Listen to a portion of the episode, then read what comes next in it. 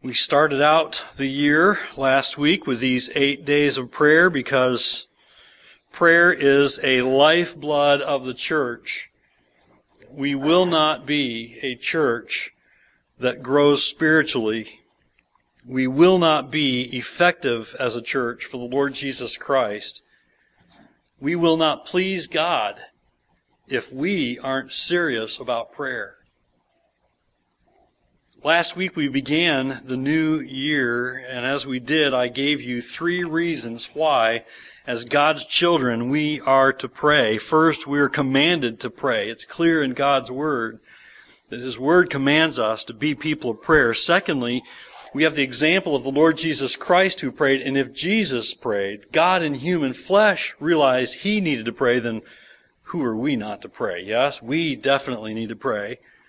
The third example we have in God's Word is the, is the example of the early church. Very early, they realized they needed to pray. They needed to be people of prayer. And they gathered together and they prayed faithfully. They were obedient and they continually practiced prayer as they trusted God, as they took steps of obedience in their lives, sharing the, the word of truth, even in the spite of, in, in the face of, of uh, stiff opposition when they were told to stop preaching and teaching the truth of Jesus Christ, what did they do? They got together as, a, as the early church and they prayed for God's power. And God poured out His power on them and they kept preaching the truth of Jesus Christ. Now, there are many more reasons than those three that I gave you last week, but I, I said last week, I think those are kind of the big three. You know, those are really three very important reasons why we ought to pray as God's church. We could also say that we're to pray because, well, simply because God answers prayer. If you don't pray, you don't have answers, right? You have not because you ask not. We could also say that we pray because prayer strengthens our faith, and it does that, doesn't it? As we pray, as we pray with that attitude of dependence upon God and trust in Him, God strengthens our faith. It also encourages us as we pray, correct? I mean, you, you have been faithful in prayer this, these last few days. You, find, you find yourself encouraged, do you not? As you put your dependence upon God and you, kneel before Him in prayer. And, and there are many more reasons. But as we began the year with prayer, we did so not only because it's important, but also because I wanted us to practice praying. I want you to do it. I wanted you to practice praying. I want you to get into the daily habit of praying for, for the work that God has placed you in the midst of. In, in this, as a part of this church, God's church, the body of Christ under the head, Christ, right? So I wanted you to practice praying. So I'm here to tell you, I don't want you to stop at the end of today. Don't stop praying. Just let these eight days help you get started and maintain a faithful habit of daily prayer for the work that God is doing in our midst and intends to do through us as individual, uh, individual believers as we're obedient to Him. I'm hoping that during these eight days of prayer that you've been refreshed, that you've been encouraged, as you prayed. And that I certainly hope that from the teaching last week and our teaching today and you're praying throughout the week that you're, you're convinced already, and if you're not already convinced, that you'll be convinced by the time we're done, that it is important that you be faithful in prayer. Not, not collectively as a church, but as individuals praying and then coming together collectively as a church, yes. We can't just say, well, we pray as a church if we don't pray as individuals. And so I hope you're convinced, and if you're not, I hope you will be by the end of today, that you need to be prayer, a prayerful person, a person who is faithful in prayer and, and praying with faith. But I'm here to, to challenge you with something this morning about your praying. Do you know that there is something that will hinder our prayers more than anything else even if we're trying really hard to be faithful in prayer. Do you realize there's something that will hinder our praying? More than anything else, I think, do you know that there's something God's Word clearly instructs us to do that failing to practice this will have a direct effect on whether or not God answers our prayers? So that you could be praying and you could be working at this being faithful in prayer. And yet, if you're not doing this thing that Scripture clearly points to again and again, God will choose not to answer your prayers. I want you to see it as we go to 1 John chapter 4. Would you go with me this morning? I want to read 1 John chapter 4. And let's see if you can pick up the theme. I'll tell you what, if you can't pick up the theme in 1 John 4, then um, we've got problems here because it's really obvious the, the topic, the subject, the theme in 1 John chapter 4. I want you to follow along with me and bear with me as I read all of the verses here in, in chapter 4 because I think they help us. They will help us deepen our understanding of the heart of God for His children. Where does God want us as His children? How does He want us to live? We see it here. 1 John chapter 4. Beloved, do not believe every spirit, but test the spirits to see whether they are from God. For many false prophets have gone out into the world. By this you know the Spirit of God. Every spirit that confesses that Jesus Christ has come in the flesh is from God, and every spirit that does not confess Jesus is not from God. This is the spirit of the Antichrist, which you heard was coming and now is in the world already. Little children, you are from God, and have overcome them, for he who is in you is greater than he who is in the world. They are from the world. Therefore they speak from the world and the world listens to them. We are from God. Whoever knows God listens to us. Whoever is not from God does not listen to us. By this we know the spirit of truth and the spirit of error. Beloved, let us love one another, for love is from God. And whoever loves has been born of God and knows God. Anyone who does not love does not know God, because God is love. In this, the love of God was made manifest among us that God sent his only Son into the world so that we might live through him. In this is love, not that we have loved God, but that He loved us and sent His Son to be the propitiation for our sins. Beloved, if God so loved us, we also ought to love one another. No one has ever seen God. If we love one another, God abides in us and His love is perfected in us. By this we know that we abide in him and he in us because he has given us of his spirit. And we have seen and testify that the Father has sent his Son to be the Savior of the world. Whoever confesses that Jesus is the Son of God, God abides in him and he in God. So we have come to know and to believe the love that God has for us. God is love. And whoever abides in love abides in God, and God abides in him. By this is love perfected with us, so that we may have confidence for the day of judgment, because as he is, so also are we in this world. There is no fear in love, but perfect love casts out fear. For fear has to do with punishment, and whoever fears has not been perfected in love. We love because he first loved us. If anyone says, I love God, and hates his brother, he is a liar. For he who does not love his brother, whom he has seen, cannot love God, whom he has not seen. And this commandment we have from him. Whoever loves God must also love his brother.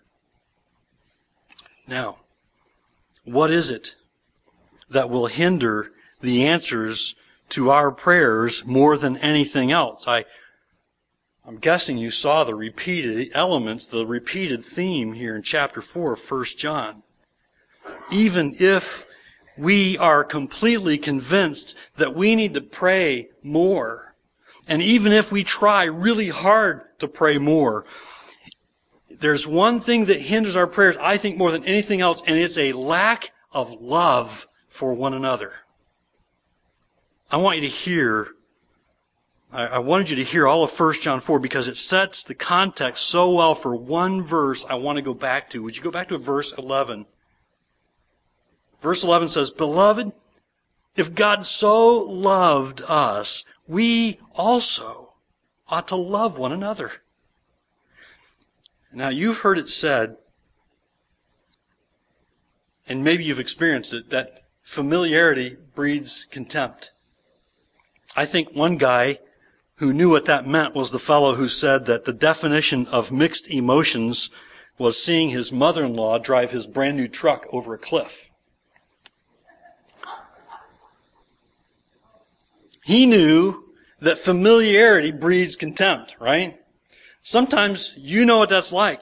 You know that it's, it's very possible that you've experienced that in your marriage, right? Husbands and wives, that, that you know each other so well that you can find reasons not to love one another, right? You know it, parents, that you can find reasons not to love your children. And children, you know that you can find reasons not to love your parents, right? It can also be true of us in the church as God's children. That we, the more we spend time together, the more we get to know each other, the more we minister alongside, even doing good things alongside each other, the easier it is for us to pick out the things that we don't like and say, that drives me nutty. Right? And then we begin to show it drives us nutty. You know, it's a grievous thing and a very difficult thing when God's people won't work together at getting along. I don't ever want to be at that place as a church where we, where we don't get along, where we're just showing up, where we're even going through the motions, doing the work that God has given us because we're supposed to, but we can't stand each other. That is, I think that is grievous to God. I know that it's grievous to pastors for for longer than I've been alive, my father has been a pastor and still is. And I have seen him, um, I remember growing up in, in a pastor's family, seeing my dad grieved over people who would not get along. They'd come to the same church, but they wouldn't talk to each other. They wouldn't get along. I remember on one occasion, I, I, I only heard of it, I guess. I, I wasn't, I might have been there. I was probably a baby. Two people arguing about something that they thought was very important, standing in the front of the sanctuary, arguing about something, uh, of all things, where the poinsettias should go, where they should be placed, on the floor, on the platform, on the floor, on the platform. My dad took them and placed them in a snowbank outside the back of the church. He was, I would guess, he was young and impetuous then, and I think he quickly realized that that was not how a pastor should respond to those who were not getting along in his church. I don't think he was in that church a whole lot longer after that. It's a grievous thing to those who lead, lead you when you can't get along with one another. I can also speak to this myself. Uh, I've not been a pastor anywhere near as long as my father, but for 15 years of pastoral ministry, God has, has encouraged me greatly, but there have been times when I've been deeply discouraged and, and very disheartened when God's people refuse to get along. I can also speak to this as a parent. There's nothing that grieves me more than when my kids aren't getting along. I have to stop what I'm doing immediately and go straighten things out, right? But there's something precious about when they when they're actively loving each other. That's totally different, isn't it? Right, parents? Or am I the only one who has kids who don't get along, right? We know what that's like. You know what? We also have a heavenly father, I think, who knows what that's like when his children don't get along, when they, when they aren't actively seeking to love one another, I think it grieves, deeply grieves God. One of the reasons I say this is because there is very clear evidence in the scriptures, in God's word, that points to ser- the serious consequences for our lack of love for one another, serious consequences for our praying. If you're serious about prayer, you need to take this seriously. One of the places I think this is clearest is in 1 Peter, and there are three places in 1 Peter that remind us and warn us about the importance of maintaining proper relationships with one another. And the one thing that I think is very clear in each of these three examples is that a failure to love one another will be a serious hindrance to our praying. The first The first caution we see in 1 Peter is to husbands, in fact, when it says in 1 Peter 3 7, likewise, husbands, live with your wives in an understanding way, showing honor to the woman as the weaker vessel, since they are heirs with you of the grace of life, so that your prayers will not be hindered.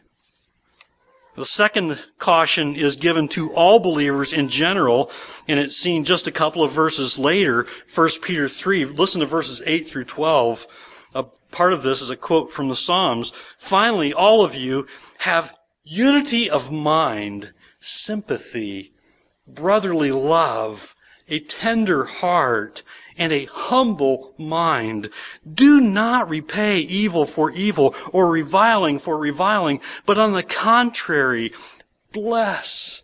For to this you were called, that you may obtain a blessing. For whoever desires to love life and see good days, let him keep his tongue from evil and his lips from speaking deceit.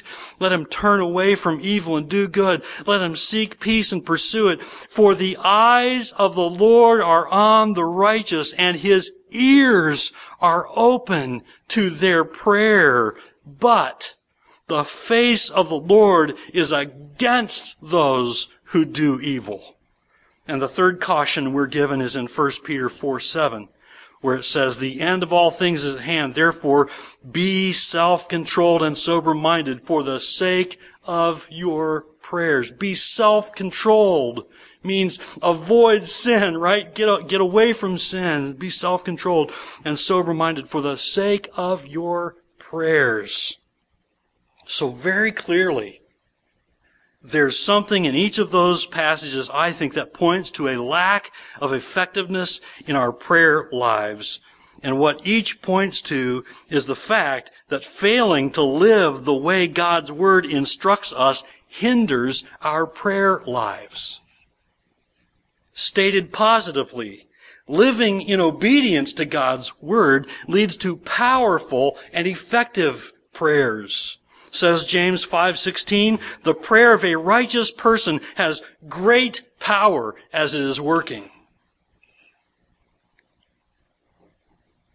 So going back to 1 John 4 and verse 11, what I see here reminds me of what I long to see in my own family. It, it reminds me of what I, I long to live out faithfully in my own life, and it's what I long to see lived out in our church family, that we, that we love one another. And with instruction like that which we have in 1 Peter about our prayer life, I, I'm convinced, I believe that this is God's desire too. He, it's very clear, isn't it? Again and again in God's Word, He says, a new commandment I give to you. Love one another. So much so that God says, if we won't follow His Word, if we won't live right, if we won't work at getting along, and sometimes it's work. Let's not deny it. If we won't work at getting along, then He will not answer our prayers. That's pretty serious. Don't you think so? So I'd like to point you to something that I think will help encourage you to love one another. For the sake of the joy that will be yours when you're getting along.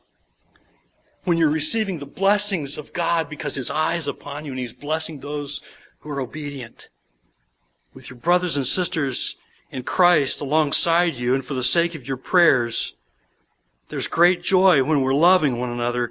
I want you to look again at 1 John 4 and verse 11 because I think that passage actually holds something that we all need to hear again and again. And it's not just do more, do better, work harder, try more than you have before. It's something very different. That passage, that verse, verse 11, holds what we all need to be overwhelmed with if we're to love each other as we should. It's the first half of verse 11. Sometimes when we read verse 11, we really hear the second half. But I want you to hear the first half again where it says, Beloved, if God so loved us. And there's a whole description about how God loves us preceding that, yes? So, beloved, and if you're God's child, you are God's beloved. If God so loved us, which I think makes us think, how? How does God love us? How, how did He love us? And I think we do know how much God loves us, don't we? If you're, if you've been here for any length of time, you hear it again and again about how much God loves us. If you read God's Word, you see it again and again about how much God loves us. We do know, I think we know, down deep in our hearts, how much God loves us. But how often we forget when it comes to loving others. It does us good to remember and dwell on that fact that God loves us so much. He sent His Son to take the punishment for our sins. And back in verse 10, there's a statement that helps us see more clearly the depths of God's love for us. Go look at verse 10 again. In this, it says, is love. Not that we have loved God, but that He loved us and sent His Son to be the propitiation for our sins. Propitiation, that's a big word, isn't it? It's a word you won't find in every translation of the Bible, but it's good to hear it because when you hear it, it makes you go looking for a proper understanding, doesn't it? Doesn't it make you want to go home and look that word up really quick? I'll help you.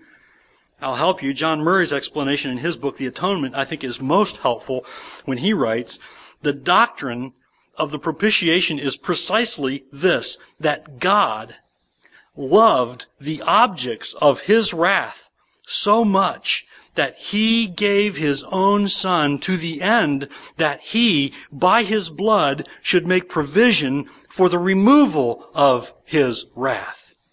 It was Christ's so to deal with the wrath that the loved, that's us, God's child, that, that's, that's you, that the loved would no longer be the objects of wrath, and love would achieve its aim of making the children of wrath the children of God's good pleasure. That's propitiation. Being, and rightly so, as we rebel against God and, and we fight against God, being the objects of God's wrath, rightly so, because God is just and righteous and holy, and His wrath is just. Being the objects of His wrath, but through Jesus Christ being changed into the, into the children of God. The objects of God's good pleasure. So verse 10, I think gives a very clear picture of the depths of God's love for you and especially helpful is that word, propitiation. And verse 11 shows you what you are called to as a result of God's love for you. So if you want to learn to love one another, you must first be overwhelmed, I think, with God's love for you.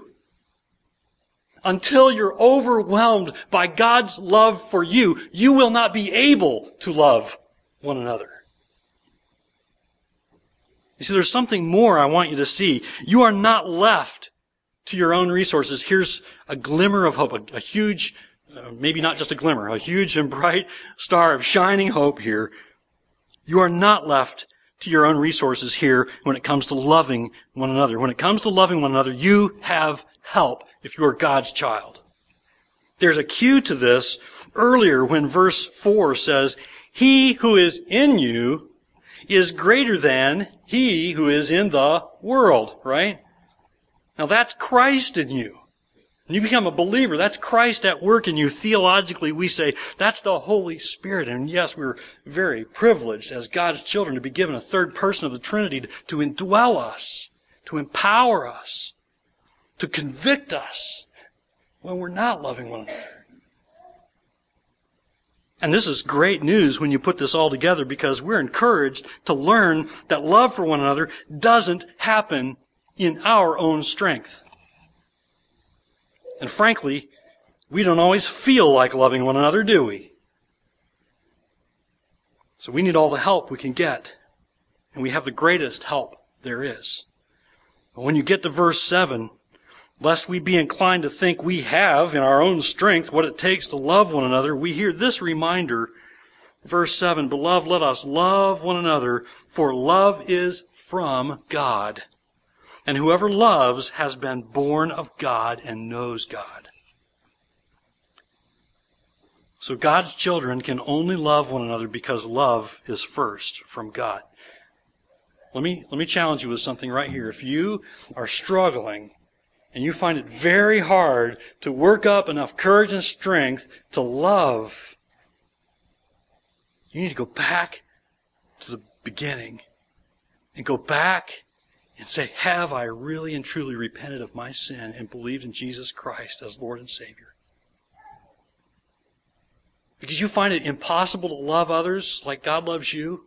I'm not saying that you don't fail at this. I'm suggesting that if you can't find it in yourself at all, to love one another as you should, in obedience to God's word, you need to go back to the beginning and say, Have I really trusted in Jesus Christ?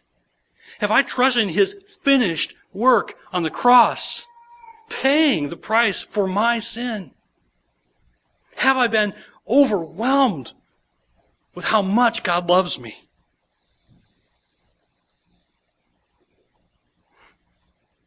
Maybe you're an unbeliever, you know it. And you're hearing this and realizing that your relationships in this world are out of out of place, out of kilter. They're not right, and you know you need help.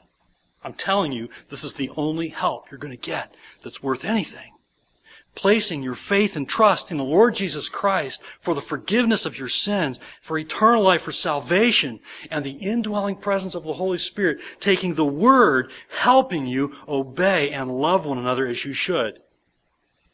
Husbands and wives, this is what you need. You need to be overwhelmed with the love of God for you. You need to understand how much you've been forgiven in Jesus Christ so that you'll be willing to forgive your spouse Parents and children, you need to be overwhelmed with the love of God for you.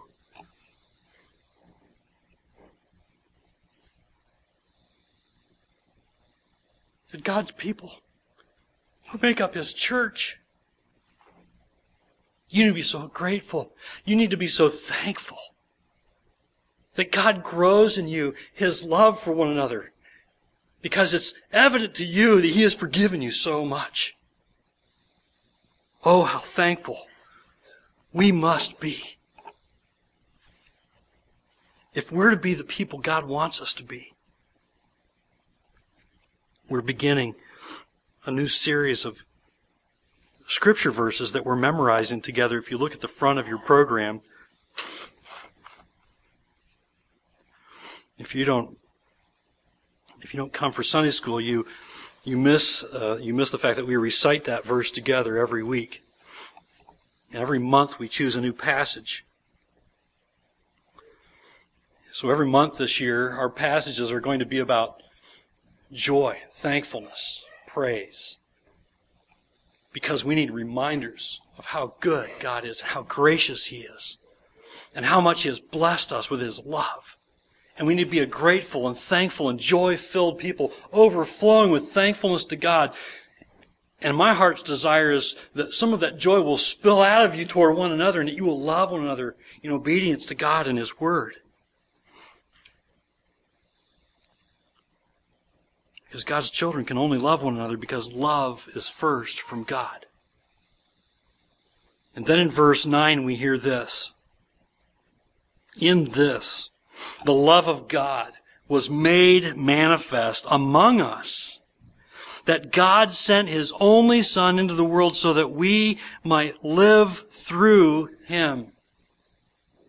Remember, I said that you're not in this alone, right? That you're not alone in this to just, to, to steal the Nike slogan that's really old now, just do it, right? It's not about just doing it. It's about trusting Christ. It's about being grateful to God. It's about being thankful as you take steps of obedience, yes. But you're not left alone. So that we might live through Him. It's by His power. It's by what He's accomplished for you on the cross. It's by the work of His Spirit in you. So not only do we have the example of God's love in Jesus Christ to live by, we also have the ability to love because of Christ.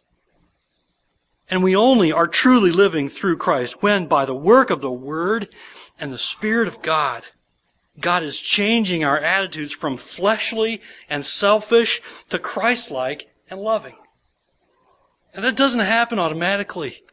But it happens by God's power in you as you get into the Word and you take daily steps of obedience. And you trust in Him. And you believe that no matter what you see, that God is working. So I take all of this to mean that love for others is something that the Spirit of God living in me initiates. And I take this to mean that you will, you will have love for one another, not because you're all such great people, and you are. I love you as you're great people. You're a great encouragement. But, but it's not just because you're great people that you're going to love each other. You're going to love each other because God is beginning the work and doing the work and proceeding to do the work through you. Now you will have love for one another when you have yielded to the Spirit of God. And you have yielded to the work of God by His Word as He initiates and perfects His love in you. And I think we saw that when we read verses 16 and 17 earlier when it says, whoever abides in love abides in God and God abides in Him. And by this is love perfected in us as we abide in God, as we walk with the Lord. So God's love grows, and God's love is perfected in you as you walk in obedience to His Word day by day. That's abiding in God. In fact, that's an identifying characteristic of believers in Jesus Christ. The believer's lifestyle is to be one of love for one another, as Paul writes Ephesians 5 2, and walk in love. As Christ loved us and gave himself up for us as a fragrant offering and sacrifice to God. Walk in love. That's, I think that's daily activity. You know, that's obedience. You're not sitting. It doesn't say sit in love, right? Because you could go nowhere. It doesn't say stand in love because you can also go nowhere standing. It says walk in love. I think that's daily activity. Like getting on your feet is supposed to be like if it's, I, I, the other day I got up from the ground, I dropped something, I picked it, I was like, oh man, it's getting harder to get up. Some of you know what that's like, right? The older you get, the harder it is to get up off the floor. It's like, wow, gravity's really want me to stay here. But you know how it is when you get up and you just walk around, you don't even think about it, right? Most of us don't need to think about walking. We just get up and we go somewhere. That's the way our love is supposed to be growing in that we just do it. We just begin to love because we know God loves us and He's working in us. And as we take steps of obedience and we walk in love, God grows in us that ability to just love as He loves us. And that, I think, is a no strings attached kind of love. You know what I mean? We love one another not for what we'll get if others return our love. You know, I'll love them because they're pretty good givers. I'll, I'll love them and they'll give back to me and I benefit. No, no, we're not talking about that kind of love. We ought not love one another for what we'll get in return, but because God loves us. Do you remember that? Can you do that? When it's time to love someone who's hard to love, can you remember, but God loves me? I don't need to care about whether they're going to love me back. I don't need to care if they're lovable. God loves me. God loves us. And you realize, and we see it here, His Spirit gives us the ability, and His Word shows us how. So love God's way won't be self-centered. It'll be others-centered, right? It, won't be self-serving, which is our human nature. It'll be others-serving. And it won't be selfish. It'll be selfless, like Jesus Christ loved, right? And this should be true of us if we're growing in Christ's likeness because the fruit of the Spirit is first of all love, right? It's the love of Christ seen very clearly in His dying for us while we were still sinners. The Bible says even enemies fighting against God. God didn't wait for us to stop being His enemies.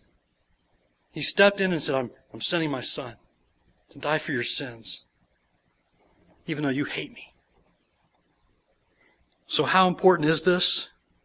That we dwell, I think, on the depths of God's love for us as we seek to grow in the love of Christ for one another. I think it's at the very heart of God's plan for the church. I think it's at the very heart of God's plan for each of us as His children that we love one another. Now, why do I say that? Why do I think it's at the very center, the heart of, of His plan for us as His church and as individual believers? I think it's at the heart because as we love one another, those who don't know Christ, they will see very clearly our genuine love for one another, and they, in turn, will believe in Him. I think we hear that very clearly. John chapter 13, verses 34 and 35, in the words of Jesus, when He says, A new commandment I give to you, that you love one another. Just as I have loved you, you also are to love one another. By this, hear this, by this, all people will know that you are my disciples if you have love for one another. But it's also for the sake of our prayers. You realize that? Our witness is affected by whether or not we love. Our prayers also affected by whether or not we love. I think this is why God takes so seriously a lack of love for one another that he will not answer our prayers because our lack of love for one another dishonors God in the eyes of the world. Our lack of love for one another besmirches the name of Christ in the eyes of the world. And so God says, no, look, you're, you're defaming my name. I couldn't possibly answer your prayers. I think if you want to have the greatest impact for the Lord Jesus Christ in 2012, and I trust you want to, I hope you want to have the greatest impact for the Lord Jesus Christ in the days ahead. If you want God to hear and answer your prayers, and I trust you want Him to hear and answer your prayers, I hope you're growing in faithfulness through these eight days of prayer. And you need to remember often, and you need to dwell on the love of God for you in Jesus Christ. And then you need to practice loving one another as Christ has loved you. And that love will be evident to those you serve for God's glory. And God will hear and answer your prayers. Let's pray. Father in heaven, precious Heavenly Father, as we as we close in prayer this morning, I pray that you would impress upon our hearts how important it is that we be a people who are characterized by the very love we see demonstrated through the actions of Jesus Christ, who made himself nothing, who took on the form of a servant, the one who is in the image of God, considered himself not worthy to be counted as God, but came and served, served and not only that, but gave up his life so that we might be ransomed from our sins. The pay, the, the, the payment for our sins paid by Christ. And God, I pray that you would grow in us the conviction that we ought to love one another. That you might be glorified in and through us as we love one another, and that our prayers might not be hindered as we trust in you in prayer. God, make us a people of prayer. Make us a people of deep and great and strong faith. Grow us in Christ's likeness as we learn to love one another as we should. In Jesus' name we pray. Amen.